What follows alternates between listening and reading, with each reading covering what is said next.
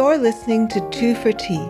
I'm your host, Iona Italia, and I'm assisted behind the scenes by my sound engineer, Justin Ward. This is a podcast about politics, society, science, and art, and about how everyone is wrong apart from us. I hope to provide a forum for calm, reasonable voices from across the political spectrum and counter the current atmosphere of frenzied partisanship and hysteria. Welcome to the conversation.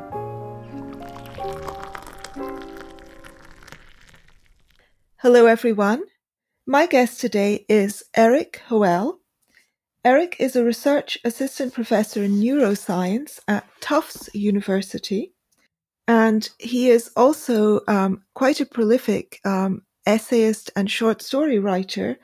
And his first novel has recently been public, published. It's an epic um, neuroscience themed murder mystery. Um, it's a big, stonking page turner of a novel and also extremely, I would say, vertiginously cerebral. Except that my boyfriend pointed out that if you have vertigo, it implies that you are standing at a at a great height looking down. So if I say that the um, if I say that the it's vertiginous, that implies that I'm somehow on some plane above the book looking down at your puny efforts. Um, so I'm not sure what the opposite is, but it's dizzyingly, kaleidoscopically um, ambitious and also very, very fun.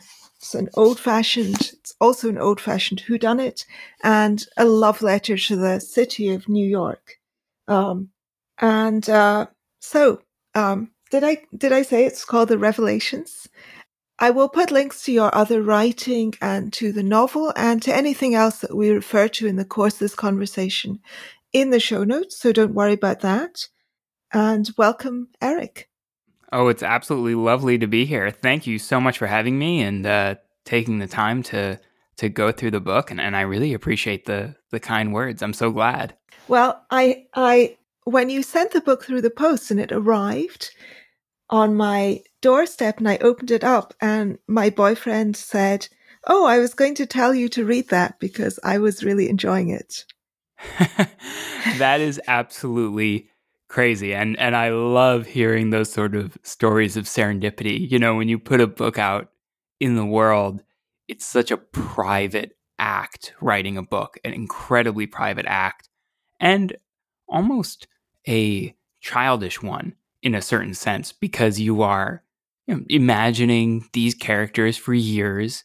Uh, there, there's a technical term for this, which is paracosmic play, uh, where you build a fantasy world as a kid. Many, many people do it.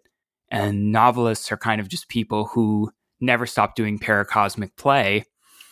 Uh, but then after, you know, eight years or so of living with the characters and you know, kind of constructing scenes around them. And then suddenly the book goes out in the world, and then people are like talking about these imaginary characters who've occupied this imaginary world of yours. So it's suddenly like you you've drawn in the rest of the world across your own personal bridge to Terabithia, uh, to some imaginary land. So it, it's always incredibly exciting and fun when that happens.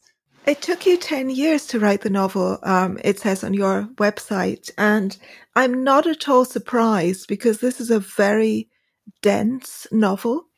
Um, it had for me um, uh, very Pynchonesque vibes and also very kind of Jonathan Franzen vibes. It has the feel of a novel that wants to be a, uh, um, that wants to present a kind of epic view um, of life. Uh, in one sense, it's quite claustrophobic um, because the novel is set very largely in in apartments, in bars. Even the city is very claustrophobic. He uh, is describing walking through the kind of canyons of the city um, with the skyscrapers up above. There's a feeling of being walled in, and it's set during a very hot and humid summer. And also, much of it takes place in dreams and imaginings and conversations. But at the same time, it has this extraordinary epic reach.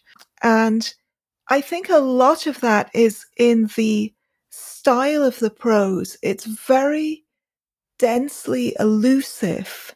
It really ranges very widely through science and maths. The maths parts I mostly didn't understand, um, but it ranges widely through science and maths and ideas from literature. It's one of very, very few books. I think it's been years since this has happened to me, um, where I've had to look things up in the dictionary while reading, while reading a book in English. And I, I think I must have I must have looked up a couple of dozen words in the dictionary. And I don't mean technical terms from science or maths.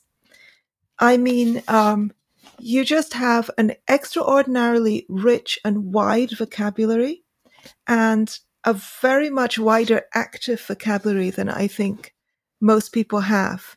I just had this sense of um, this guy has like 40 more IQ points to play with than I do as he's writing this thing. Um, so it has that, that gives it this kind of very expansive feel. It's like from the tiny point, which is mostly Kirk, the protagonist's brain and his musings, um, you're connected out into the entire kind of world of human thought. So that was wasn't a question, was it? It was sort of a speech. no, no, I'll, but I'll respond. I mean, first of all, you know, obviously, thank you. And when you when you hear something like that uh, as a novelist, and again, as something that you worked on and kind of in private, um, and you know, I'm not someone who you know has an MFA. I'm someone who who grew up in an in an in an independent bookstore. So I grew up selling books, and I grew up reading books. Um, and I knew I wanted to be a novelist, but all the books I liked were kind of wild, crazy things where the author would go out and do something and, you know, experience the world in some really deep, fundamental way, like uh, Mailer joining the army, you know, or, or Herman Melville uh, running off and joining a whaling ship and getting stranded amid cannibals in Typee, or uh, Joan Didion finding the counterculture. And I knew I wouldn't really be able to do any of those things, but I realized that I was actually pretty good at science. And I was kind of thinking, you, you know what I would love to read? And I was thinking this even as a even as a kid, I mean, even as like a teenager, what I would have loved to have read was like a, a really serious literary fiction, but just set very deeply in the world of science. And I think when you do that, you know, you've been talking about the vocabulary and the atmosphere and the prose. You know, the one thing I didn't want to do was uh, write a book where the science overwhelms the literary side of the text. I think in the end, you know, it's a novel. And that means that literature kind of has to get the last laugh. And what that required was writing in a very you know, intense, romantic way, one might even say, throughout the book.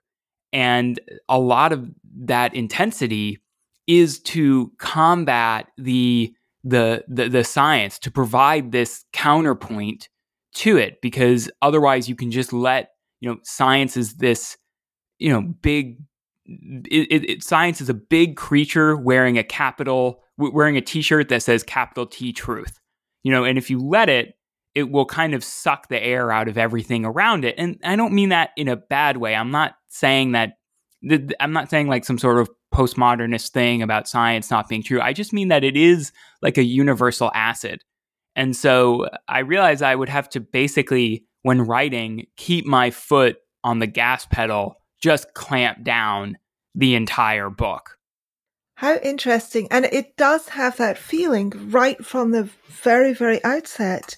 I want to read the, the sort of first, um, just one paragraph, and then I'd like you to read a bit. But here's an example of, of what I mean. Um, it's just one paragraph. Actually, this isn't the first paragraph. It's the first paragraph of the second chapter, which is called Tuesday.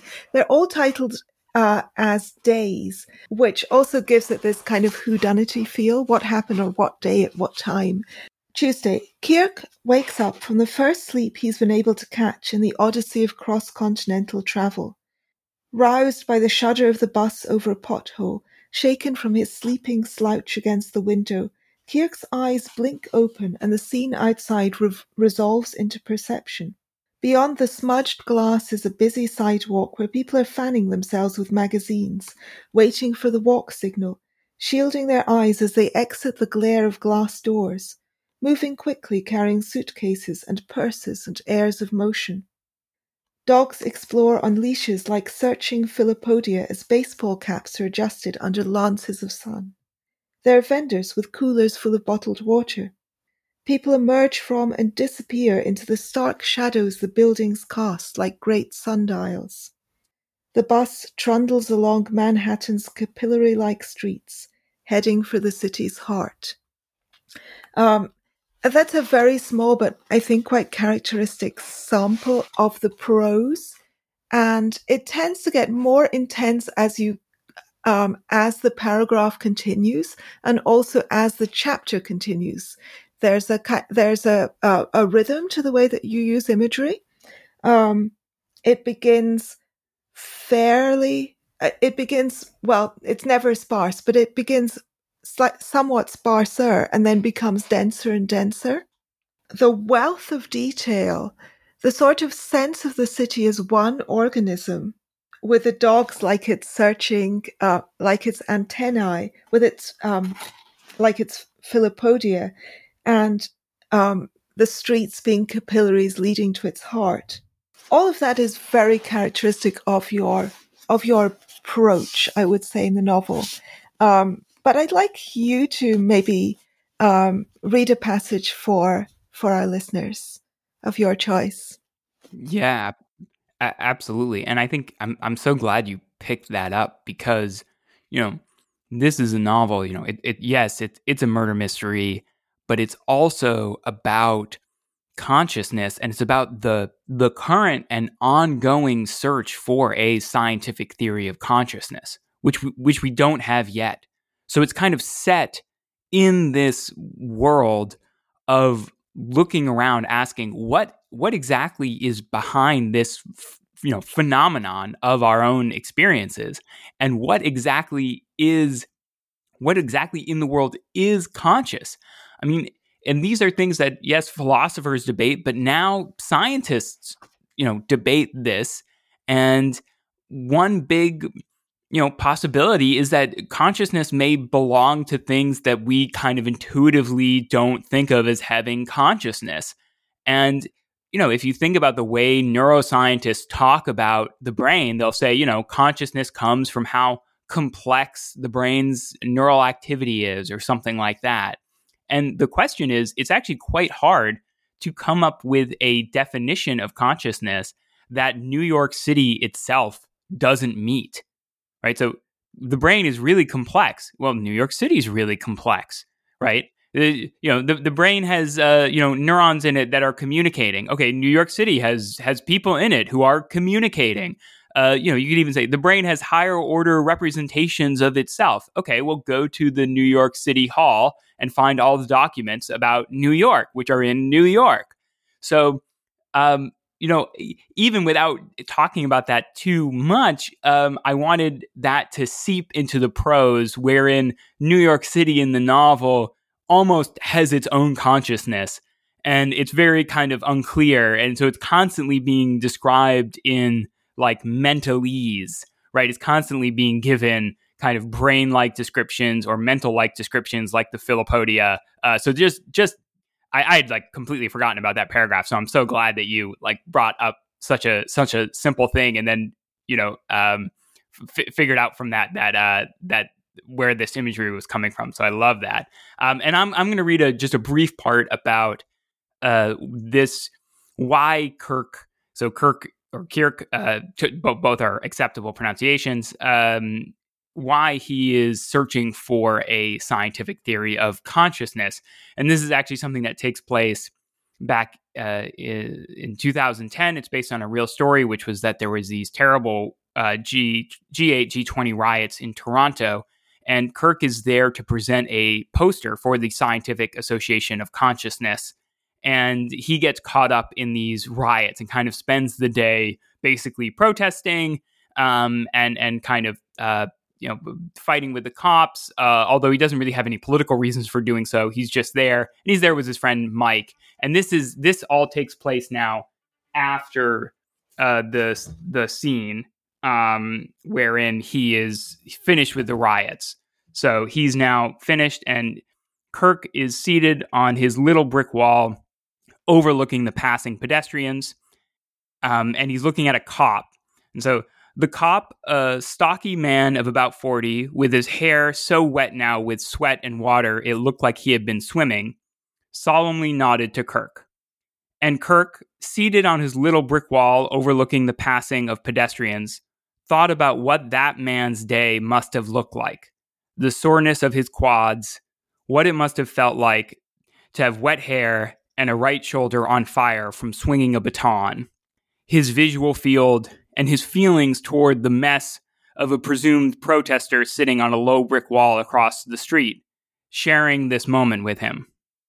Considering these things, he was a still point in everything. It was all slowed. The water seemed to drip off the stocky cop's head in slow motion, and a car moved past like a slow thrumming beast. It was only a few minutes until Mike would return with hot dogs and the news that he had decided to become a war correspondent instead of a scientist. But at that moment, Kirk, still dazed, brought his hand up to his ear and felt the sticky, aching spot that hummed when he touched it. Every sound was somehow both muted and loud, as if the streets had become an amphitheater. Unique, clear, real, and behind it all there was the double thump sound of valves opening and liquid pumping through, and Kirk could not tell if it was his heartbeat or a portent of the world spirit, but he could feel the brick under him was a solid surface. His mind was a tuning fork still resonating. The air was a medium for prophecy. The glare of colors were bombing past him like schools of fish exploding in the setting sun at the exact origin of this. He felt he was a Dijon at the epicenter of history and knew that he would be the one to solve the mystery of consciousness. Mm, thank you very much. And that's kind of the beginning of his quest. I mean, and this is like about this is a mad quixotic, you know, quest. That that's what this is really about. And um and and and because solving consciousness is is incredibly difficult and that's from someone who, you know, does this in a sense professionally and I've done it professionally for for a long time now and and uh, you know frankly it's it's it's almost an impossible problem. Um, and you know Kirk is kind of you know hell bent on throwing himself at it and figuring this out. And it really comes from you know this this moment of empathy with with a with a cop right? With someone who he was just kind of you know as a young man kind of got caught up he was kind of happily you know running around and yelling about um, just just an hour before. Mm. Yeah, it's quite. I was I was intrigued by the the fact that you yourself work in this field and your protagonist is such an iconoclast um, and a cynic about the entire enterprise. And I know that some of your work is is uh, meta theorizing on whether or not it's even possible to have a theory of consciousness, a falsifiable um, theory, rather than just a guess, you know, a conjecture. Um, and he, um, your protagonist is is at one point you talk about you use the metaphor of Occam's broom, um, which is I think as one of the protagonists says, not the article of household furniture one normally associates with Occam. Um, uh, but the Occam's broom is the the way in which people, um, brilliant people, discreetly sweep under the carpet things that don't quite fit their theory, um, things that might potentially um, might potentially repudiate their theory, and Kirk is constantly lifting carpets and bring um, and exposing all those dust bunnies to the light. Neuroscience, uh, broadly as a field, um, you know, I think it would surprise most people to learn or at least many people to learn, that neuroscience has no clue what the lawful relationship is between brain states and what you experience. So, your experiences, you know, you have an ongoing stream of consciousness, and, you know, it's worth always taking one moment to just define consciousness uh, for these sorts of discussions because there is a relatively well accepted definition now, um, wherein consciousness is just the what it is like to be you, right? So you wake up every day, you have a stream of consciousness, you've got you know your own perceptions and experiences within that stream. And it's the thing that vanishes when you enter like a deep dreamless sleep and then kind of boots up again when you when you wake up in the morning. So it's not i don't mean some very high level self-referential sort of thing. I just mean very simple experiences like hot and cold and pain and pleasure and so on. And you know we don't have any sort of lawful relationship within the field of neuroscience for those uh, those entities uh, and and you know kind of why it would be that the brain in a particular state would generate this experience or not. We have a lot of correlations, some some quite nice correlations, but no lawful, no kind of lawful relationships. And that is a huge, massive gap within the traditional within the scientific understanding of the world, right? Like this is it's kind of like a dark matter or something. It's just this huge thing that people have not figured out yet. And uh, I think I think justifiably so, Kirk is quite mad that neuroscience really does not generally take this very seriously. It kind of thinks that it doesn't maybe need to solve this to proceed. And he's very much like a Kuhnian like he he very much thinks there needs to be this massive paradigm shift where you know we have a scientific theory of consciousness and that's what he's after. Like that's what he's he's trying to get the whole novel. And his mystery in trying to solve this you know ends up paralleling uh, this other mystery where Carmen, another scientist, is kind of drawn into trying to figure out why one of their fellow scientists died mysteriously.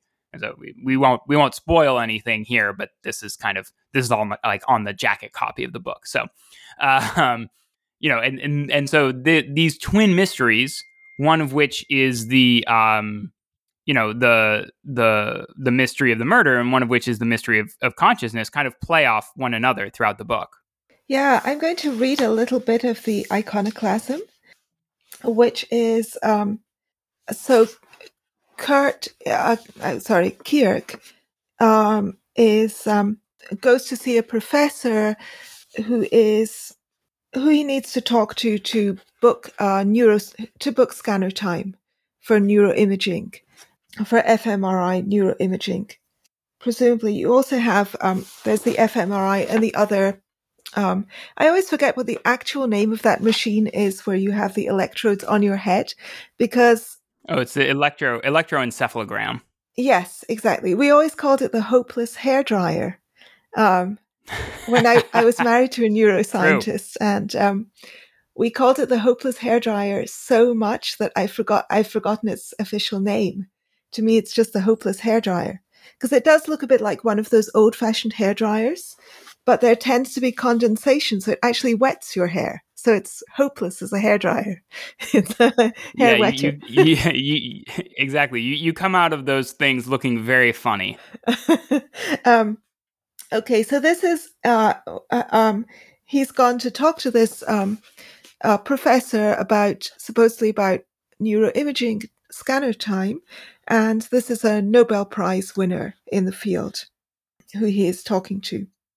Professor Norman Bennett watches the verbose young man in front of him pick his nails down to the quick as he talks. A rolling expanse of words, a prolix assault that Norman can't quite make sense of. They're supposed to be having a meeting about scheduling participants for neuroimaging runs. Norman has surreptitiously checked his calendar twice to make sure. But instead, Kirk is talking about subtle biases in the setup of neuroimaging experiments and something about tracing causation in re-entrant chaotic systems is a mathematical impossibility. Indeed, he's still blathering on. I mean, it's basically a convenient happenstance that hemoglobin responds differently to magnetic fields based on whether it's bound to oxygen. Sure, neurons in a particular brain region might increase their energy hungry firing, and therefore the vascular system initiates a hemodynamic response, bringing more blood to the area with increased glucose need. In theory. So, yes, presumably this hemodynamic response increases and decreases with neuronal firing, but we all know how sluggish it is. The, the blood takes two seconds to rush to the aid of neurons in need, and oh, hey, it's variable in its intensity and timing, meaning that fMRI has a temporal resolution that's like averaging a symphony into, an, into a single note. The girl Jessica, sitting next to Kirk, is nodding and looking more and more convinced. Norman holds up a hand. Uh, thank you, Kirk, but just so I know, as a Crick scholar, are you planning on actually doing any neuroimaging while you're here at the center? Honestly, no. Okay, well, let's focus on that, not on the effectiveness of neuroimaging as such. Hmm.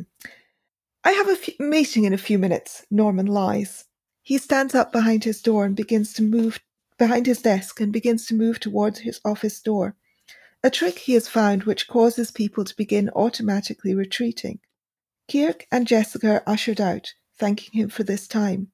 As the two of them recede down the hall, he hears them mention Bennett and Nobel, and smiles as he closes his office door, goes and sits behind his desk. He leans back in his chair, reliving in his mind the handshake with the King of Sweden, that red carpet, redder than anything he'd ever seen, the flushed pride of his wife. Yes, her pride. His research on functional magnetic resonance imaging the first real leader in the field, led to him sharing the prize in physiology with two colleagues. So it's a lovely sort of illustration of how Kirk continually cuts through the crap, that there's this kind of whole apparatus there in place, um, which is funding them to um, do research on measuring the things that can be measured, like a kind of 2% increase in blood flow to a certain part of the brain, which um, which shows up in the scanner, which you can see in the scanner because water has uh, magnetic polarity, um, and blood is mostly water, and that is um, it's very much like the um, that old joke about the guy searching for his keys under the under the light from the lamppost because that's the only place where he can see. But that doesn't mean that he's likely to have dropped them there. I think I think absolutely right. Um, you know, it, it, Kirk is Kirk is very much an intellectual gadfly, right? So he he is a classic Diogenes esque character. I mean, he even starts the novel as essentially homeless, um, and you know, I do you know the the the downside to that sort of behavior is that Kirk can can come across as very arrogant. He can be very arrogant. He can be very kind of sure of himself. He's very quick to dismiss others. But you know, when when the entire kind of academic and intellectual apparatus leans one way, uh, then I think someone like him necessarily becomes incredibly contrarian, and there really isn't that much of a space within contemporary science or academia for those voices. You know, like like Kirk has a very tough time just within academia itself. He, he's almost always getting into trouble. He is, uh, you know, he he's risk taking. He can be aggressive, um, and all those sorts of things are are you know in many cases it's good that they're no longer accepted in academia but you can also lose some of that knife that cuts against complacency. So, you know, w- you know, he he is a huge critic of contemporary neuroscience, but he's also someone who thinks that there is a a, a very obvious and significant path forward, which is finding this scientific theory. And he knows that if he can only find this theory, right? He he, he he'll kind of be vindicated and be justified in his criticisms. So uh, you know he he's very much driven in this way to to figure this out. You know, often often to his own detriment. But um, that technique of getting someone out of your office is something that a uh, a professor once once told me, right? Which is that you just you just kind of stand up and, uh, then you start just walking towards the door, and people will kind of just retreat, you know, retreat back and into the hallway. Um, and this was a professor who told me that uh, about another student after, and then I realized that he had done it to me multiple times. so that that uh, you know, I, I you know. Um, uh, you know, yes, this is fiction, right? So everything has been put through the meat grinder of fiction, but I think it is a very realistic depiction of contemporary scientific research, right? And I had had just not really seen that done uh, in a novel, or I hadn't seen it done in the way that I wanted to do it. Well, I definitely have. Um, I mean, I've spoken about this on multiple occasions, so I, I'll try to not go off on a huge, uh, on one of my huge rants about this. But um, I'm very conscious in academia of how much is just status games. Um, certainly in um, my own, uh, when I was an academic myself in English literature. This is not to say that there aren't, of course, people doing good work out there, but so much of it was, for example, for us, writing articles and trying to get articles published in obs- obscure journals. And the articles that were written in this absolutely migraine inducing um, academese that nobody enjoys writing or reading, and which, which was often incomprehensible even to other experts in the field, including, I think, the person, people who write it, and which we knew would only be, its purpose was, first of all, to put a line on our own CVs to make us more to give us more professional clout. Secondly, as something that the university could present to the government as part of the RAE, the research assessment exercise. Oh, look, we produced, quote unquote, 20 articles in the English department this month. Um, and it was also, um, it also was, became something that other academics could then cite in the literature review sections of their own papers to show that they had done due diligence in researching the subject. And it was just that whole kind of cycle was so utterly dispiriting to me. And I, I had yeah. some sense of the scientific equivalent of that happening in some of the passages in this, uh, in your book.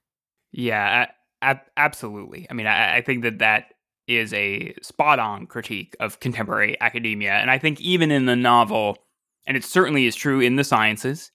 And even in the novel, uh, Kirk at some point refers to uh, it as the science game, mm. where you know it's science is very much like you find a dial, and that dial is some way to generate papers, and it might be like an fMRI machine, and then you turn the dial like a little bit, right? So you you, you put people in the fMRI machine for like a little bit of a different task, and then you um, and then you kind of repeat the process over and over again. And what you know scientists want is these repeatable dials that they can use. And you know, Kirk just does not want to play the science game. He wants to like do science. And and I I think that sometimes people can get really skeptical and kind of think that you know there's only the science game. And it's like no, like there there are like you know like like Einstein's Annus Mirabilis. Like there are like uh you know the theory of general relativity is not the science game, right? It's it's real capital S science.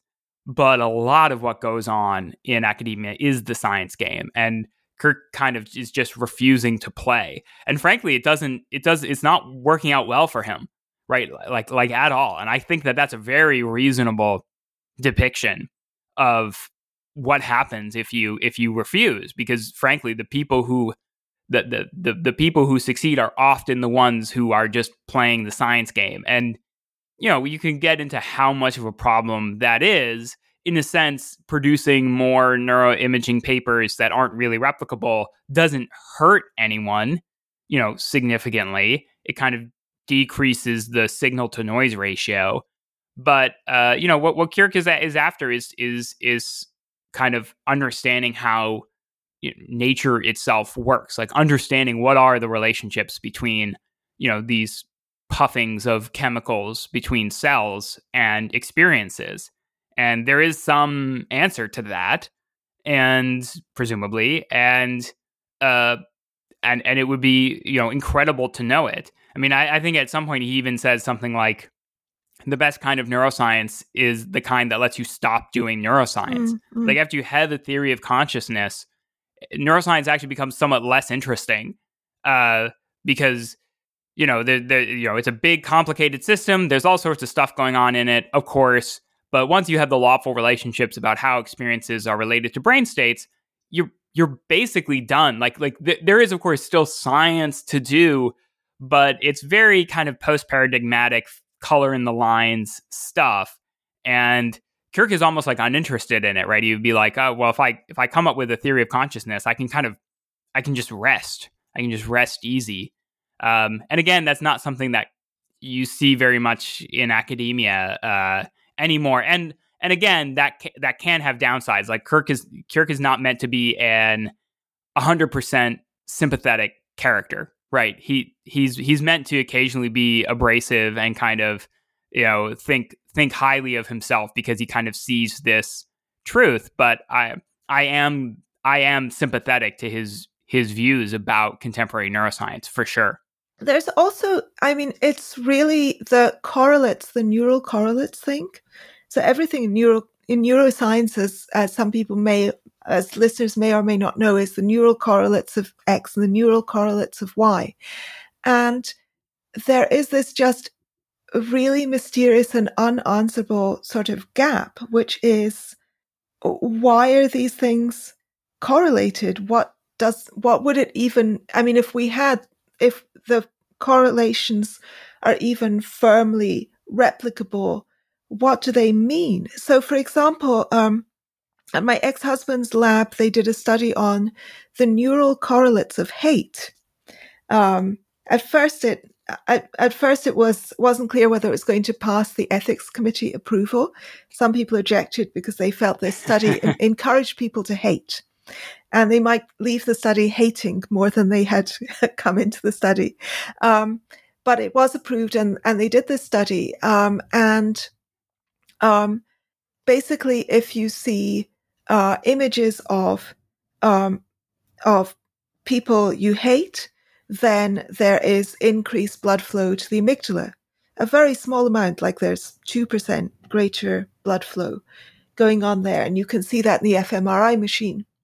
But what does that mean? Like, I mean, how, um, how can how can sort of axons and dendrites and um, chemical reactions and um, electrical reactions and an increase in blood flow add up to hate? I mean, those are uh, they're like two completely um, separate realms of just under un, uh, of category. They're just two completely different categories of things there's some there's something very it's like a there's a sort of unbridgeable gap there at least from my layperson's perspective.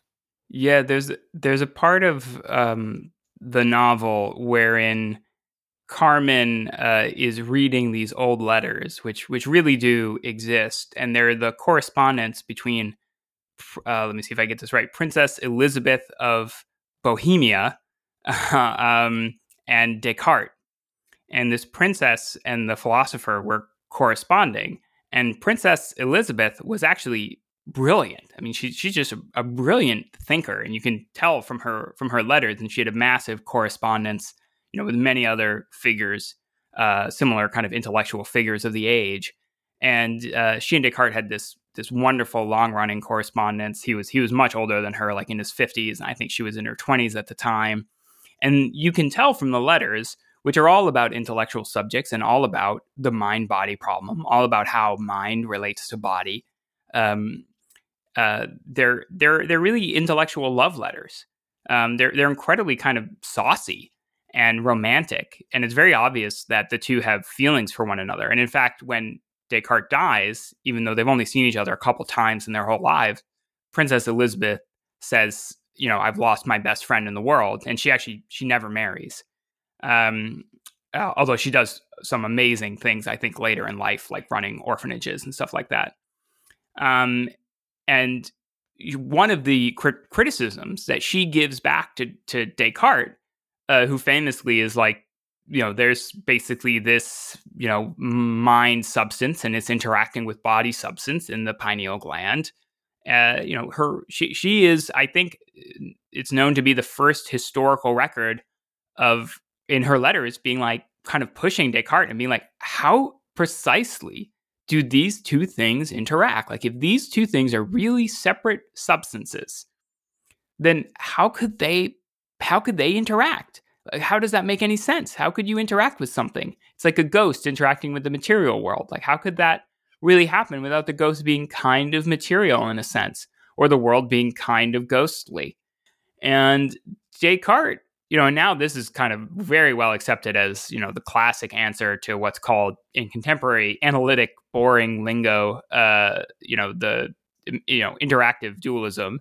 Um, and Descartes just is never able to offer up kind of a satisfactory answer to this princess's, you know, probe uh, and very like precise and and good and good reply and uh, you know there's the deep sense in which we you know this this debate between this princess and the philosopher is still the thing that needs to be resolved in contemporary neuroscience. And uh, it certainly has has not yet been resolved. I mean we'll see if if if it ever if it ever gets resolved. But you know one of the things i wanted to do in the novel is put people in the same epistemological position that we consciousness researchers have been forced to live in for years, which is one of kind of confusion and doubt.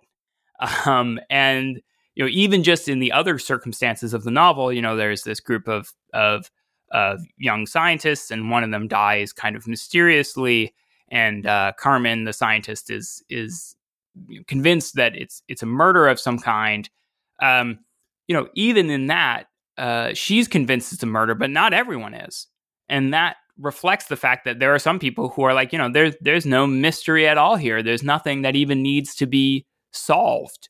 So, uh, you know, the the kind of the the confusion and the atmospheric um, uh, kind of epistemological difficulties inherent to talking about these issues is, you know, hopefully baked into the the text itself. Oh yeah, absolutely.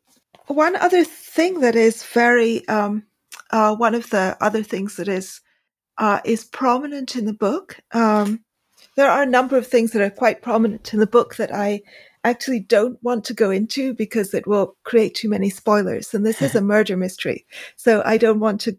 I'm I'm very conscious of not giving a lot of spoilers. Thank you. Um, but one thing that is that uh, one device that you use repeatedly in the book is um, dreams. Very often, uh, chapters begin with Kirk waking up. Um, and so it's about um, those chapters are kind of liminal explorations or explorations of liminal consciousness states. And I would like to read one. So Kirk is sleeping at this point. And he just visited the zoo as well. He's just visited the zoo. Yes, he's just visited the zoo. Um, actually, I'll start from the paragraph before. So I'll start at the beginning of this little section. Kirk gets back to his apartment after the zoo his mind full of lions and chimpanzees and the bat exhibit, and the bar where he and Alex and Carmen had drunk pitcher after pitcher of beer. He fumbles with his key, and then the door is open, and where the hell is the light switch? And the only visibility is from the city, coming in like a machinery of light through the window. And then in the bathroom he turns the faucet on full blast and rapidly cups water into his hands to drink. Again, again, the roar of the sink and the hot, hot, hot water, the water burning up his throat. And he's just standing there leaning over the sink and wildly drinking hot water for a good minute before he violently and drunkenly hits the sink off and strips off his shirt over his head on the way to the bedroom, and then slams into the pillow and sleeps. At first, there is nothing. But then, later, a body, a place, distinct spatial re- relations. The body is huddled and curled and slept in the folding of itself upside down, an upside down world around it. And it is dark and warm here amid the mews of the young and soft ticking motions of all the bodies around. The small crevice from which I hang, fold, still, still as the rock in the cave. As within the belly is no longer full of movements ended, things caught, no longer full of catching, of chasing, of eating. The black shadow of anticipation to fall on the moving tastes of crunches, keeping nose from the cold, tucking it under the arch of leathery wings which belong, long fingers which belong, warm but empty belly which belongs. Lets long fingers curl hard and naturally and instinctively. Thoughts of hunting, yes, amid the black here, the black and calm of waiting seeing the small twongs of sound bounce around and give the world. Yes, it is safe, safe. Cousins, brothers, sisters, yes. The other black bodies as soft as underbellies of night, rubbing. An expanse of skin, a thousand skins, which all belong, all love and strife. The true world is here, in the cousins which belong, the brothers which belong, the sisters which belong, the world inside which belongs, while the world outside is a great loft of flyings and huntings and smellings. And here is the home of the all, the home, the cave. And now the great belonging is moving, is rising, rising now, touchings of skeins of leather. Yes, now it is time to hunt, to find the night, to be amid the tall in the open, and find, find, find the little wells, little treasures of food, food, food. Cousins around, yes, the smell of flying, the quick beats of hearts, twongs. Hear all movement, here, spilling out into the outside, all of the, all the escape of the cave, the mouth, the dark, the home, emerge into the open, all of us, to spread, to cry, to mark, to move, to hunt, to feed. Yes, yes, to be bat, bat, bat, bat, bat, bat, bat, bat. Oh my gosh, Iona, what a lovely reading of that passage. Oh, thank you. You did such a good job. um, That's a, wonderful. So it's so beautiful and um, rich and atmospheric that passage, and it's also so funny. Um, I mean, it it I think it didn't draw, dawn on me until very late on in the passage, until at least halfway through in that first reading, um, that it's a reference to that. Um, who is the author again? The what is it like uh, to be Nagel? The Nagel, the Thomas Nagel's Nagel. what it is like yes. to be a bat. Yes. Um, and and yeah, precisely. And you know, and and you know, here's here's Kirk dreaming of precisely what it is like to be a bat. And I I would say that you know, this is the advantage of literature. I will be honest, you cannot do that scene in a TV show or a film. And you you cannot get inside the consciousness of something else. You know, the the huge I've written about this before, which is that the unique advantage of literature. And this is something I harp on and yet rarely see maybe even really never see others talk about. I'd, I'd love to see some other examples, which is that literature, you know, provides this really unique access to consciousness, even to, you know, a, a bat's consciousness, where you're, you're trying to express here what it is like to be that creature. And I really just don't think you could you could translate that scene into into film. Um, and that kind of proves that there are unique powers to something like a novel that is really not shared by other other media. Now other media have their own abilities, but in novels I think this access to consciousness is unique. And so to me, you know, writing a, a, a book about science, um, you know, it was really important to showcase that literature itself is a window onto consciousness. You know, all these characters are kind of trying to figure this out. Um, you know, uh, tr- trying to figure out, you know, how do we use science to see inside another's consciousness? And in a sense, it's funny because it's like, well, here's here's an answer, right? It's like it's a it's a novel. That that's what novels do. They allow you to see inside the the consciousness of others. Mm, yeah, I mean, I think that I, I feel that way. Uh, for example, when I see a, a Jane Austen novel um, televised or dramatized, um, although it's very, in, I, I personally find it very enjoyable. Um, but what you have is only the kind of surface thing of what happens and what the literal dialogue is. Whereas uh, the charm of Jane Austen comes from her for me, very largely from her use of um, indirect free thought, where you think you think that you are reading neutral things written in the narrator's voice, and then suddenly you realize, ah, no, th- these are the thoughts of one of the characters. That the narration kind of slips between different characters, and we see that happening even at the very beginning of um, that famous sentence, at the very beginning of Pride and Prejudice it is a truth universally acknowledged that a single man in possession of a good fortune must be in want of a wife.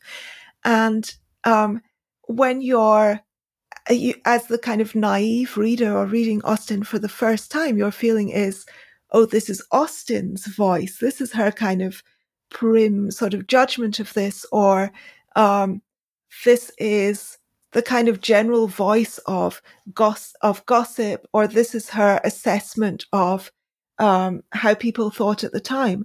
And it's only later that you realize that it was Mrs. It's Mrs. Bennet who's speaking at that moment.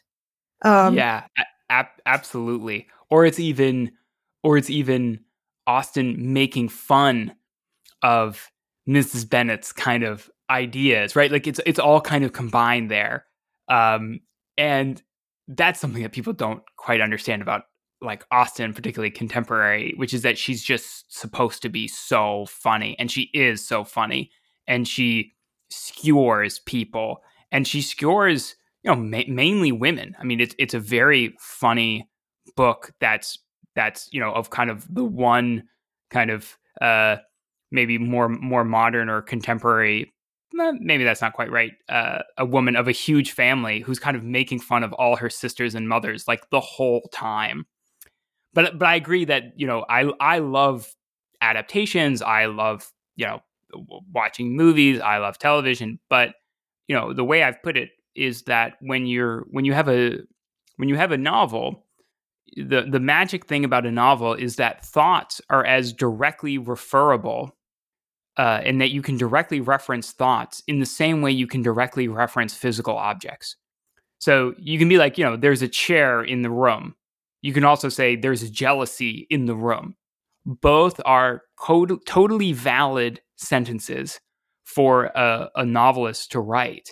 And yet, if you tried to do there's jealousy in the room, just think about what you would have to do to show that in like a TV show right? You would have to have the character, you know, beat their chest or tear at their hair or say some snide remark. Like you, you they, they would have to express it, and they would have to express it probably in a relatively ham-fisted way. And um, the, the fact that you know novels have, you know, first of all, there's still a great readership for novels. So uh, this is a it's still true that there are people who read novels, there are people who are willing to pick up a new novel, and, and that's amazing. So it's not that the novel has completely lost its cultural force. But I don't think that there's any question that it's not as powerful of and, and doesn't occupy as much of the cultural space as it did 50 years ago. Like I, I don't there are very few people who would argue that. And I do think that that that that is not just arbitrary. Like we are losing something, which is this intrinsic perspective onto others' consciousness. And you know, so so to me, you know, a big part of this book is kind of trying to draw attention to the fact that literature is is able to do these things and it's even able to do things like peer into the heads of others that science still can't do right so not only can you do stuff that films can't do, you can still do stuff that science can't even do, mm, uh, which mm. is which is pretty amazing for this old technology. You know that people used to carve into stones, right? Mm. Yeah, I, I, mean, lowering the tone considerably for a moment. Um, I was um, thinking about this in relation to the series Big Bang Theory, which is kind of one of my guilty pleasures. Um, when I have a spare 20 minutes, I go watch an episode and dive back into that world. Um, and um, it's when you're watching a character, I mean, I'm, I don't know, have you seen Big Bang Theory? Do you know what I'm talking about? I, I have not, but I kind of know of it. Like I've mm. seen YouTube clips or something. Yeah, right? so I, I, I know like what the plot yeah. would be probably. I mean, there's a terribly uh, there's a um there's a terribly gauche and also rather creepy character in it called Howard, and um, it's he is always just saying the most the most kind of misogynistic and horrible things, and it's it's extremely crass. But my feeling is that the um the it's the seeing just how kind of poorly Olive uh, Olive Howard's kind of crass attempts to um, seduce women, how poorly they go down, like a kind of bucket of cold sick, mostly, um, gives you a, a, gives you a kind of insight if you're an empathetic person into or what it must be like to be Howard, um, to be um, so he's totally dominated by his mother. He's kind of a loser in every regard. He's very physically unattractive, um, and he's a total. He's a nerd to the point of at which it is disabling, rather than, uh, rather than, rather than an, an asset. Um, and the only way that sh- the show can do that is through this through this kind of cringy dialogue um, whereas if it were a novel it would have a com- there would be a completely different it would have a completely different valence um, your feelings would be much much more um, subtle and it would be it would be just much e- easier to enter the Howard world. So I, I'm quite forgiving of the show because I feel the a lot of the the kind of crudeness of it is absolutely an artifact of the the genre that it's um, the genre that it's in.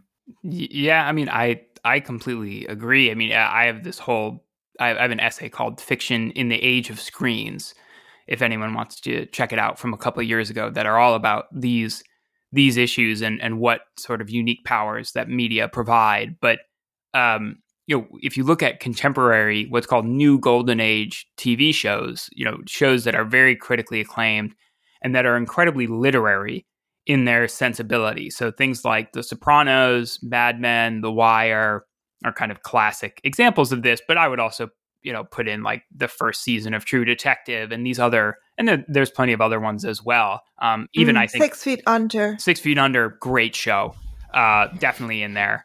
Um, and so all those shows have maybe not not, not as much The Wire, but uh, all those shows generally I think want to be novels, and you can tell they want to be novels because they generally have some you know kind of gimmicky way to try to get into the heads of their characters so, why is The Sopranos, why is there so much therapy in The Sopranos?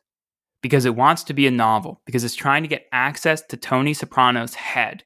And it can't do that. It's in the same epistemological position that you are in when you talk to somebody else in real life, which is that their consciousness is encased in bone and you cannot access it. And so you have to guess and infer in pretty ham fisted ways what's actually going on.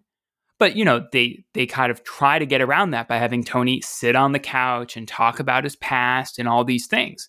And the and many shows are kind of structured like that. Once you start noticing this, it, you you realize it crops up uh, in in many many shows where people have these relatively unrealistic conversations. I mean, even in Mad Men, Betty Draper starts off in therapy. Why? Because it's a great way to get insight into her internal world, and you can't do that as well in a TV show.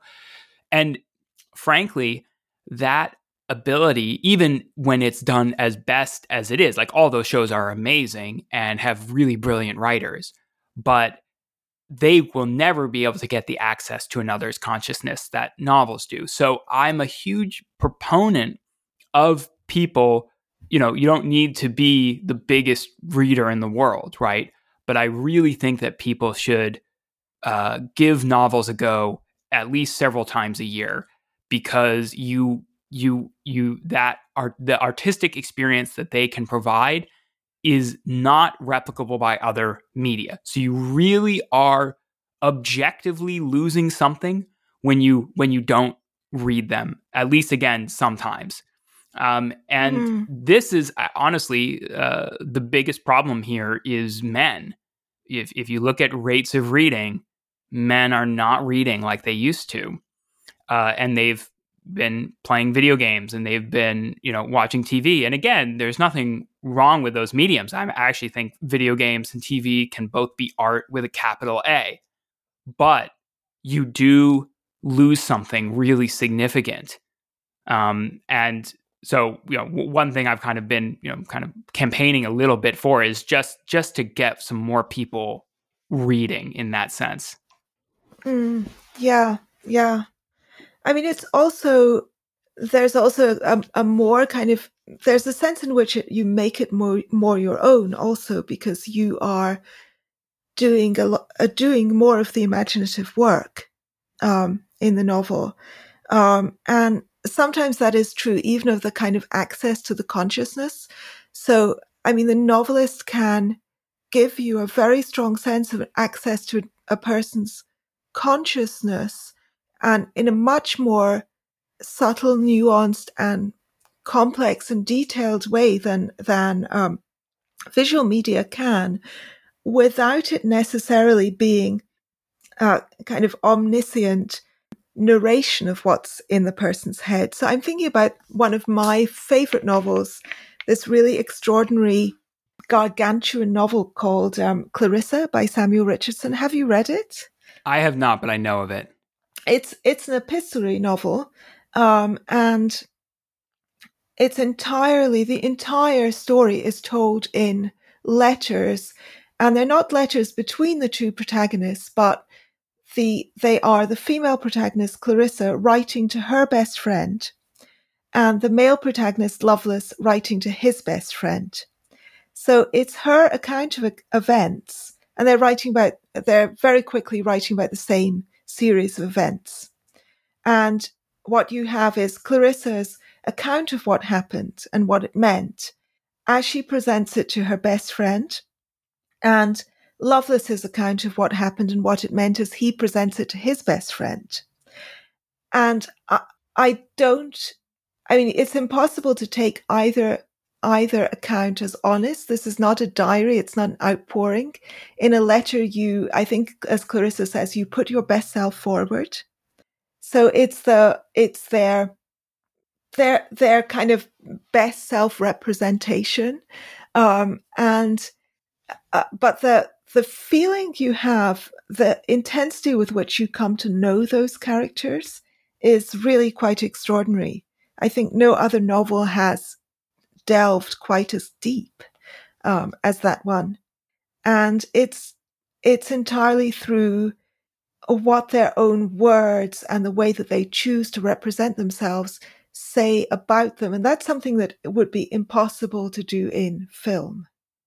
Yeah, ab- absolutely. I mean, that structure also allows you to kind of dig through the different levels of appearance and what people say versus what they do. You know, I think Clarissa inspired things like the Screwtape Letters by C.S. Lewis, where there's you know a, a similar effect going on, except of, of course it's a devil reporting to a higher devil about his attempts to corrupt this this guy, right? And each time you realize that the the the lower demon is like not doing he keeps thinking that he's doing a really good job of corrupting this guy but this guy's like inching closer to being a good christian and marrying and like doing all this good stuff and uh, and uh, at least at, according to the times and uh, you know you realize this, this, lower demon is just like fooling himself completely right uh, w- within these letters and, uh, and again i think that there's just this domain and this domain is is is is kind of your stream of consciousness and that domain is extremely difficult to access in, in other ways so um, and and I think that that's worth keeping in mind. You know, we live in an age wherein media has become incredibly easy to consume. Um, I've, I've I have an essay where I talk about this called "Enter the Supersensorium," and uh, that term "supersensorium." Um, I, I mean it in the sense of that we now basically have a supermart for experiences, which is our screen and it's very very easy to consume almost any experience you want through the through the screen and it is a it is a it is a big deal like i i think many many people spend far more time than they're even willing to admit to others on consuming voraciously this this this media and i think that it can be dangerous without talking about um, you know, for example, the different powers of media. Like if you only ever consume video games, like first of all, it's great to occasionally consume a video game because guess what you can do with a video game that you can't do with a novel? Agency. So if you want mm. to tell a story that involves agency, like agency of the person who's going to be consuming the story, yeah, you can, you know, you can always kind of ape another media uh, inside another media. So you can do like a choose your own adventure novel. But we all know that like a choose your own adventure novel is never kind of going to work as well as like a really great role playing game like, you know, no. Planescape Torment or Disco Elysium or these other games that have really kind of defined the genre. And generally, I hate choose your own adventure novels. Um, I find them extremely unsatisfying. Um, I mean, if if you can pick what happens, then it ceases to have meaning. Um, it's like you know when um, it, it it it sort of reminds me of when um, in TV shows they uh, they kill off the character and then the character somehow comes back to life, and I feel utterly cheated. Like, well, if you're going if you're going to do something, you need to be serious about it. Otherwise, I I don't feel like emotionally investing at all.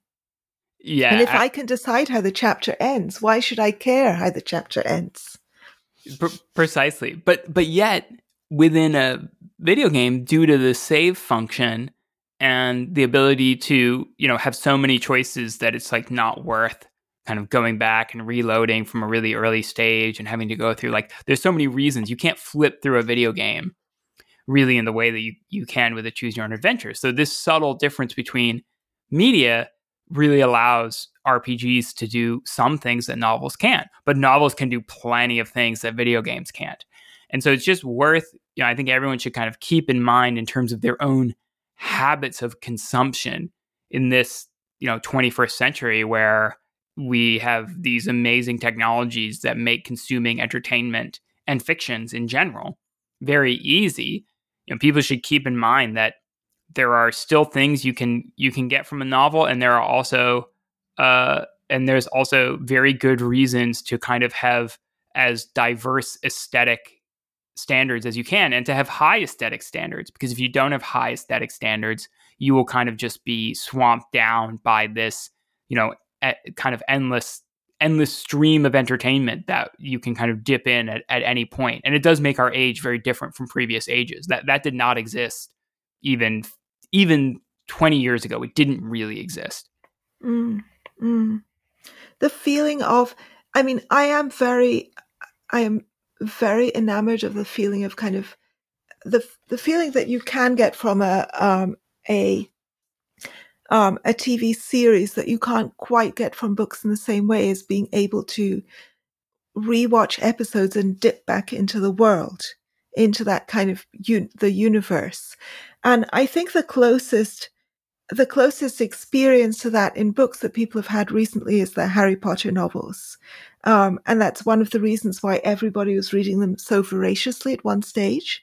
It was, I can't remember how long ago, maybe 15 years ago, I was, um, sitting outside eating lunch in the park and every single person was reading Harry Potter. and it was nice that they were reading. I mean, it would be I hope that Harry Potter, for some of them at least, was a gateway drug. Um, but it was the first time I'd ever, I'd never seen so many people reading novels before. growing up, you know, as as I said, I grew up in this independent bookstore, uh, which is called the the Jabberwocky. It's it's north of Boston, if, if anyone's in, in the United States, and um, you know, I think there are some people in the United States. Lovely, and um, you know, it, growing up growing up in a bookstore, and then I, I was I was actually directly Harry Potter's age each time the books came out, hmm. and we would have a midnight party. And again, this people forget this how insanely big these books were where we would have a midnight party and believe me bookstores do not have midnight releases you know it's not the new xbox for, for most novels where people line up we would have people line up and take tickets and i'd be running around you know when i was 12 or 13 and my mother would recruit all my friends at the time and we would you know have get carry these st- store these secret boxes of harry potter books in the back so that no one could get them and you know eventually we would basically be just throwing them out into the crowd as people would scramble for them at you know one in the morning and it made me really believe at the time that that novels were like the center of the culture. Um and probably a bit naively in a certain sense um because as i said i do think that the the power of the novel has been decreasing. I don't think that the the academization of literature in terms of nowadays every writer you know if you want to know the big difference between contemporary novels and novels even 15 20 years ago it's that every writer you're reading now has an mfa so they all went through the academy. They all paid you know 100000 to 200000 and took two years off. And they all go through this very similar you know structural program. Um, and I do think that that has created a lot of um, has, has created kind of an insular writing world. Um, and but but at the time, you know, it really felt like just this huge possibility for this immense excitement. Mm. So you you didn't have an MFA, and you feel that it has. Um, did you tell me that you feel that it has disadvantaged you, not in terms of your uh, clearly of your mastery of the craft, but more in terms of how your novel has been received by the literary establishment as opposed to by the general reader. Yeah, I've, I've noticed this really significant disconnect. And I think a big reason for this is again this this shift. So, so I don't have an MFA. And honestly, it is extremely difficult to name a millennial writer who is publishing work like nationwide who does not have an MFA. It is there there was a big debate when when this huge change happened, which is everyone started getting MFAs in the 90s and early 2000s. And the MFA side of the debate so soundly won that there's not even a debate about it in the industry anymore. Like every writer gets their MFA, which means they all spend time, you know, in the academy um, and they all spend time in writing workshops. And you know, the thing about writing workshops is that you're just getting criticized left and right. You know, you you go in there and your main goal is going to be to try to avoid criticism. And I think the result has been these really has been really sapping the vitality out of literature due to this academization. And you know, for me, um, you know, this was a book the Revelations, it came out last month. You know, it it it was published nationwide. Barnes and Nobles bought three copies for every store in the United States. Right. So on the seller side, on the bookstore seller side, people were very excited. Uh, but when it actually came out, and this isn't true anymore, but normally when books come out, they get reviews in you know the the the 200 or so uh, you know outlets that do reviews like the LA Review of Books or the New York Review of Books or even you know and there's plenty of like lesser outlets like Shelf Awareness and all these places that are great but you know that just review books that's their job. And I didn't get one review. I, I got one review which was in Publishers Weekly actually so that's not quite true but they got the plot wrong. They just they just described the book and it's like a totally different book. They said it's about mind control like a DARPA program for mind control Mm. Uh, so you know, they just they didn't read it, and um, you know, I was kind of talking to you know the people I know in the industry, my agents and editors, and they're like, you know, it's really tough for to get anyone in the industry to take someone seriously who doesn't have an MFA anymore. And so, you know, and and again, since then, people have been reading it and and and reviews have kind of come in from a from you know diverse outlets. And so, you know, it's it's it's gotten a lot better since that initial launch. But it was very unlike, you know, if you kind of plotted on the x axis national distribution and on the y axis, you know, initial reviews by you know literary outlets. My book would be like the farthest on the x axis and like the lowest on the y axis that you could possibly get. And i think you know one just really big reason is people didn't even know what to do with it. You know they're so used to kind of these mfa novels which are in in my view and again this isn't true there are some really great working writers so let me just preface everything i'm saying here in terms of generalizations uh, but they are very self similar now because everyone's been through this, you know, has to kind of get through this eye of the needle, this MFA program. And it just creates this this insularness to to contemporary fiction. And um, and I think it's a really big problem. I mean, if you if you go and you try to get published, even if even if you're the best writer in the world right now, and you are living in Wisconsin, and you don't know anyone in New York, uh, and you don't have an MFA, there is absolutely no way to get published. Like, let me be really clear your chance of being published is zero at that point, and it doesn't matter how good you are. And so I and the industry really does not talk about this. It does not talk about the rise of MFAs and and so on um, to any real serious degree. So, but but but since then, I've been very happy with the results. You know, I get emails from readers now all the time who kind of find the book um, and tell their friends about it.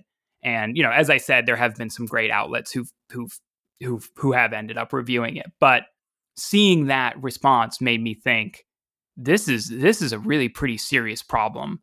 Yeah. Well, um, I will get on to our book reviewer Daniel Sharp and get him to review it for Areo.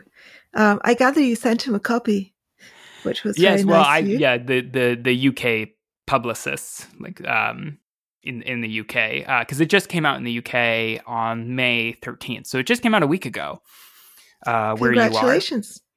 Yeah, no, it's it's it's lovely. It's uh, I'm super excited. So now it's both in the US and the UK, and there's an audio edition plan. So there's all sorts of you know future stuff that I'm extremely happy about uh, with the novel. And again, frankly, w- one can never complain about being published because it's been an absolutely amazing experience. But it was very indicative of of me to, of what I thought about the industry, where I thought, you know, I think that if if if there hadn't been this rise of the MFAs, um, I think there might have been a different response.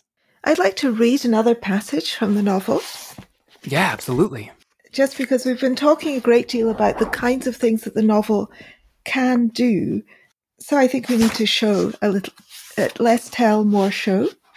Love it. Um, and yeah, so this is um, Carmen and uh, this is from Carmen and Kirk.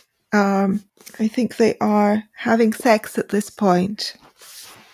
Um, All right. So, um, and we're in Carmen's head at this point, at this moment. Oh no, Kirk has, has left. Kirk has just left after sex. After a quick goodbye kiss, Kirk disappears out the door and she hears his descent down the stairs. At first she laughs, but then it turns into a frown. Her phone buzzes. Alex has te- texted her. How'd things go last night? And has also sent her a bunch of kissy emojis. Carmen sends him back an emoji of a thumbs up and some fireworks and an eggplant, followed by a string of question marks. There's still a lingering contact high from Kirk. Maybe it's the nicotine. Or maybe, Carmen thinks, she can blame evolution for making humans pair bonding, mostly monogamous primates. After all, there's Kirk's intellect, showing an ability to plot on behalf of his genetic material.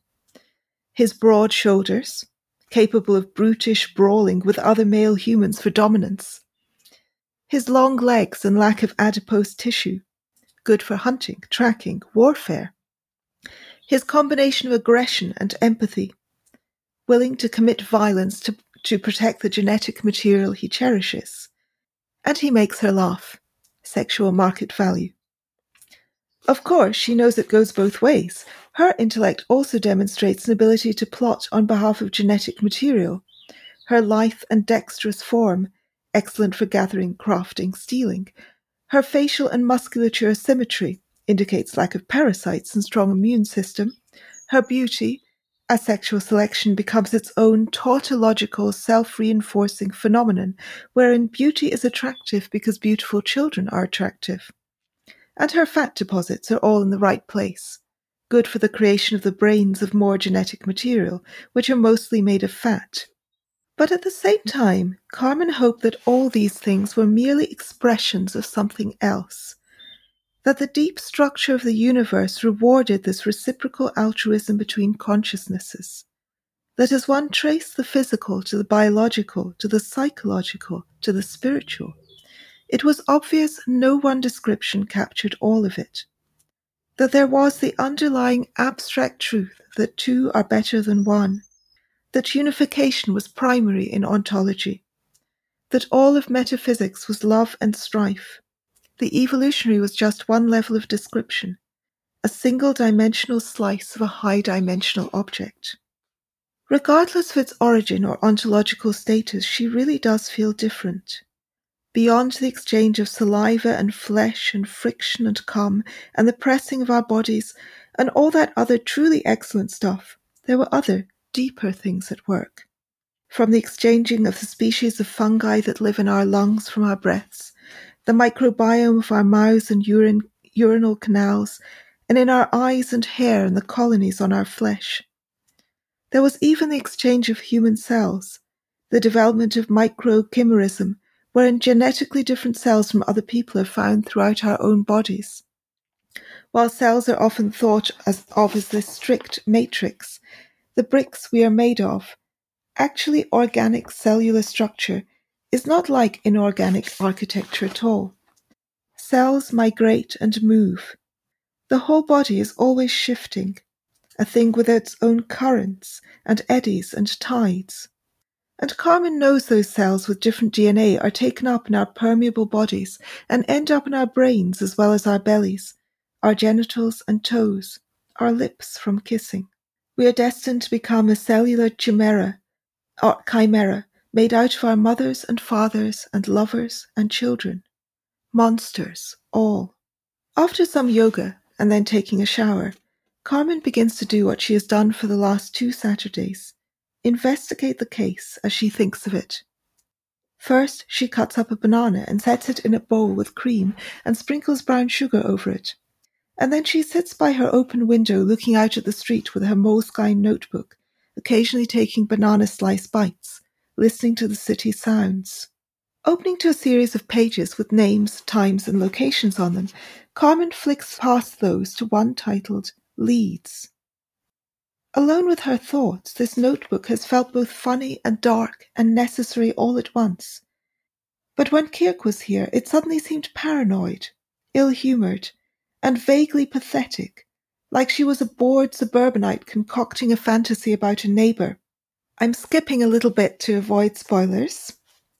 All these things formed a set of conceptual points that she arranges and rearranges into different constellations, trying to make the outline into a shape she recognizes. She enjoys doing this. After all, isn't the fundamental plot of a mystery identical to the fundamental plot of science? distinguishing the true causal structure of a series of events, untangling correlation and causation, coming up with the simplest theory that explains as much as possible. All of these thoughts were accompanied by the remembrance of a bit of trivia she recalls that the English word mystery comes from the Greek word muein, to close one's mouth. So, what the novel kind of, I mean, I think one of the things that that passage illustrates is that or what the novel can do very easily is dive beneath the surface in a sort of literal way that you can't do in uh, in visual media, i.e., beneath the surface of the outer appearance, the outer body, the skin, into the um, you can go deeper into the layers, the organs, the um, down uh, right down to the level of kind of electrons and um, quarks. And you can also, you can get a very sophisticated and clear idea of the connections between things, the way in which um, thing, thoughts don't, or thoughts or phenomena don't just exist on their own, but they are always um, woven into this kind of skein of the person's consciousness. They're always um, slotted in, and connections are made with other things, and that that is how they gain in meaning. I don't know if I'm expressing that very well. No, I, I think you're I think you're spot on. Um, you know, what we see there is that you know Carmen is a is a kind of trained scientist, and she sees the world through this scientific worldview, right? So, and and that is a that is a very powerful thing, but it can also be like a like a dangerous thing, right? She's thinking there has to be something more than just our evolutionary attractiveness to one another. Um, and she knows that this fact that, you know, if you actually sample people's DNA, if you actually sample people's cells of their body, you'll find other people's cells from their lovers, from their mothers, from their children that are just like migrating and moving in your own body. And she doesn't find that reductive, right? She finds it really beautiful. Um, and I just hadn't I, I, hadn't really seen that done. I mean, I think that the modern scientific worldview, yes, it can be very scary, but it can also be very beautiful.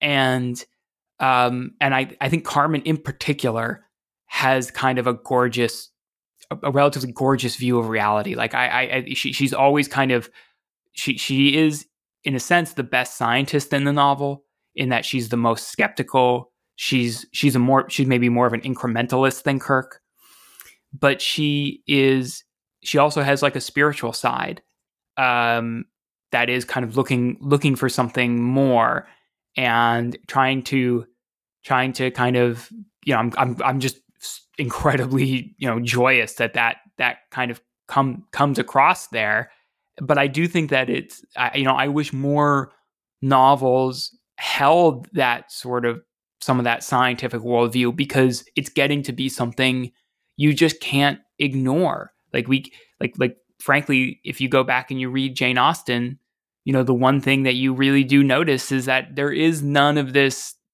there is none of the contemporary scientific worldview in it. And science has become such a dominating cultural force that we need to find ways to talk about it artistically, to talk about it from the perspective of literature. And I guess, mm. you know, ultimately that's that's what I was trying to do. Mm. Yeah, it's um I mean it's a lack that people have um have noticed ever since um, George Eliot where she says, you know, the novel is fundamentally a, it deals with human relationships. And of course, your novel does too. There's a love story at the heart of this novel, but it doesn't tell the other kind of love story. Oh, let me find that passage actually. So this is the passage from Middlemarch that I was thinking about when I was reading your novel, um, because um, here we go. Yes, because your novel is very much, um, it's not just the love story between the two characters, but it's a novel about a, about vocation. Mm. It's about Kirk's vocation and Kirk's, um, passion and, um, to discover the truth about consciousness. So it's a novel that is, um, a, uh, also about a love of the intellectual life and uh, here's the passage that I'm thinking of from um, George Eliot's Middlemarch. Um, and she is describing the young doctor, uh, Tertius Lydgate. One vacation, a wet day sent him to the small home library to hunt once more for a book which might have some freshness for him. In vain, unless indeed he took down a dusty row of volumes with grey paperbacks and dingy labels, the volumes of an old cyclopedia which he had never disturbed. It would at least be a novelty to disturb them. They were on a high shelf, and he stood on a chair to get them down. But he opened the volume which he first took from the shelf. Somehow one is apt to read in a makeshift attitude, just where it might seem inconvenient to do so. The page he opened on was under the head of anatomy, and the first passage that drew his eyes was on the valves of the heart. He was not much acquainted with valves of any sort, but he knew that valvae were folding doors, and through this crevice came a sudden light, startling him with his first vivid notion of finely adjusted mechanism in the human frame. A liberal education had, of course, left him free to read the indecent passages in the school classics, but beyond a general sense of secrecy and obscenity in connection with his internal structure, had left his imagination quite unbiased, so that for anything he knew, his brains lay in small bags at his temples, and he had no more thought of representing to himself how his blood circulated than how paper served instead of gold. But the moment of vocation had come, and before he got down from his chair, the world was made new to him by presentiment of endless processes, filling the vast spaces planked out of his sight by that wordy ignorance which he had supposed to be knowledge. From that hour, Lydgate felt the growth of an intellectual passion. We are not afraid of telling over and over again how a man comes to fall in love with a woman and be wedded to her, or else be fatally parted from her. Is it due to excess of poetry or of stupidity that we are never weary of describing what King James called a woman's makdom and her fairness, never weary of listening to the twanging of the old troubadour strings, and are comparatively uninterested in that other kind of makdom and fairness, which must be wooed with industrious thought and patient renunciation of small desires. In the story of this passion, too, the development varies. Sometimes it is a glorious marriage, sometimes frustration and final parting. And not seldom the catastrophe is bound up with the other passion sung by the troubadours. For in the multitude of middle aged men who go about their vocations in a daily course, determined for them much in the same way as the tie of their cravats, there is always a good number who once meant to shape their own deeds and alter the world a little. The story of their coming to be shapen after the average and fit to be packed by the gross is hardly ever told even in their consciousness. For perhaps their ardour in generous unpaid toil cooled as imperceptibly as the ardour of other youthful loves, till one day their earlier self walked like a ghost in its old home and made the new furniture ghastly. Nothing in the world more subtle than the process of their gradual change. In the beginning, they inhaled it unknowingly. You and I may have sent some of our breath towards infecting them when we uttered our conforming falsities or drew our silly conclusions. Or perhaps it came with the vibrations from a woman's glance. Lydgate did not mean to be one of those failures. And there was the better hope of him because his scientific interest soon took the form of professional enthusiasm. The conviction that the medical profession, as it might be, was the finest in the world, presenting the most perfect interchange between science and art, offering the most direct alliance between intellectual conquest and the social good. So I love that. I love that. Yeah, um, yeah, you're you're absolutely right. I mean, uh, I, th- that is a, a thing that I see a lot, which is that in in older novels, there is a much clearer sense of vocations. And again, I, I think that some of that, and an interest in vocations, by the way, an interest in in in in work and in other fields that are be that it's, it's weird to say that they're not about human relationships because they are about human relationships. Uh, they're just not about completely kind of colorless human relationships, un, untinged by any other facts about how the world functions. And if you go back and you read older novelists, they often will set an entire novel that's about a doctor. Or, you know, I mean, the, the novel that I read over and over when I was writing the Revelations was Moby Dick. Uh, mm. I must have read it at least five times. Mm. And, mm. you know, it, it is a novel about a vocation. It is a novel about whaling and the act of whaling. And the act of whaling is so intense that it is, that it is it is appropriate for literature. Like when, when you're whaling, you are hunting a creature whose heart is the size of a car, right? And that is an insane and dramatic and almost metaphysical thing to do. And Melville treats the vocation and elevates it to, to literature and uses it to inform. So, you know, uh, obviously I'm, I'm, I'm no Melville, but, you know, I was deeply inspired by that sort of approach. And I think science fits that bill. I mean, the, the Melville has a sentence: uh, "To write a to write a mighty book, you must choose a mighty theme." Right, and I think there is enough in science to really service literature in a really weird way. I mean, a, a big part of the revelations is seeing the kind of things that scientists get up to, like building gigantic microscopes, cutting open the the heads of monkeys and lowering this massive microscope into a monkey's brain. And it's dark and it's weird and it's thematic. And I just felt that that there's enough here in this vocation to to serve as literature. So I, I love that you that uh, you're right. I hadn't been thinking about Middlemarch and George Eliot in, in a long time in that way, but you're absolutely right that that crops up there. Mm.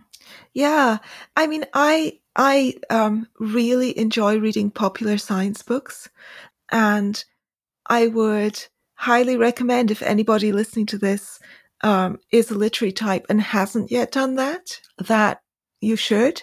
The best place to start, the, the place I always recommend starting is Richard Dawkins' book, The Ancestor's Tale, which is um, just a very, very uh, beautifully written eloquent and as moving as any novel. But it's quite surprising that that kind of sense of wonder and awe that you can get from science isn't more often utilized within the novel. Because again, the novel can, of course, do things that science can't do. So the novel can, can make those things personal. Agreed. And it can also criticize. I mean, I think that that's, that's allowable, right? Like mm. I, I do, you can criticize science and the practice of science and scientists all without dismissing, you know, all of science like, you know, like, like some sort of, you know, it's all just postmodern power structures or something, right? You can legitimately engage artistically in science, even in a critical way.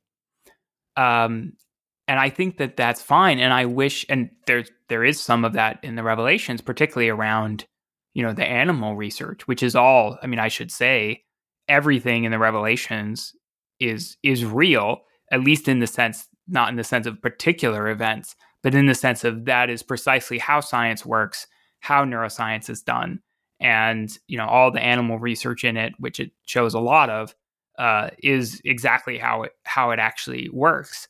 And some of it you know this isn't a book that's anti animal research, but just showing it the way that it actually is, is, I think, startling to some people. Like I have heard that reaction. And I think mm. that that's fine. Like it's, it's fine for literature to do things like that. Yeah. Yeah. Erik, is there anything I haven't asked you or given you a chance to say that you have wanted to say? No, no, it's been an absolute pleasure. I have loved talking to you and I've loved hearing you read some passages. It's it's uh, it's been so fun and you do such a good job of it. Thank you. I love reading. I love reading um, authors' passages to them. Um, it's one of my favorite things. It's a treat for the author as well. Well, thank you so much, Erik. So I would highly recommend your novel to everyone, and I will put that and links to your other writing uh, into the show notes. And um, yeah, uh, what are you waiting for? Go read it. Have a wonderful week, everyone. Thank you so, so much.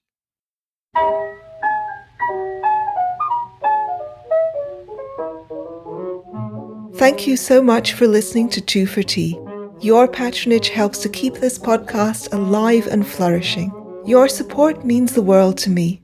Stay well, stay happy, and have a wonderful week.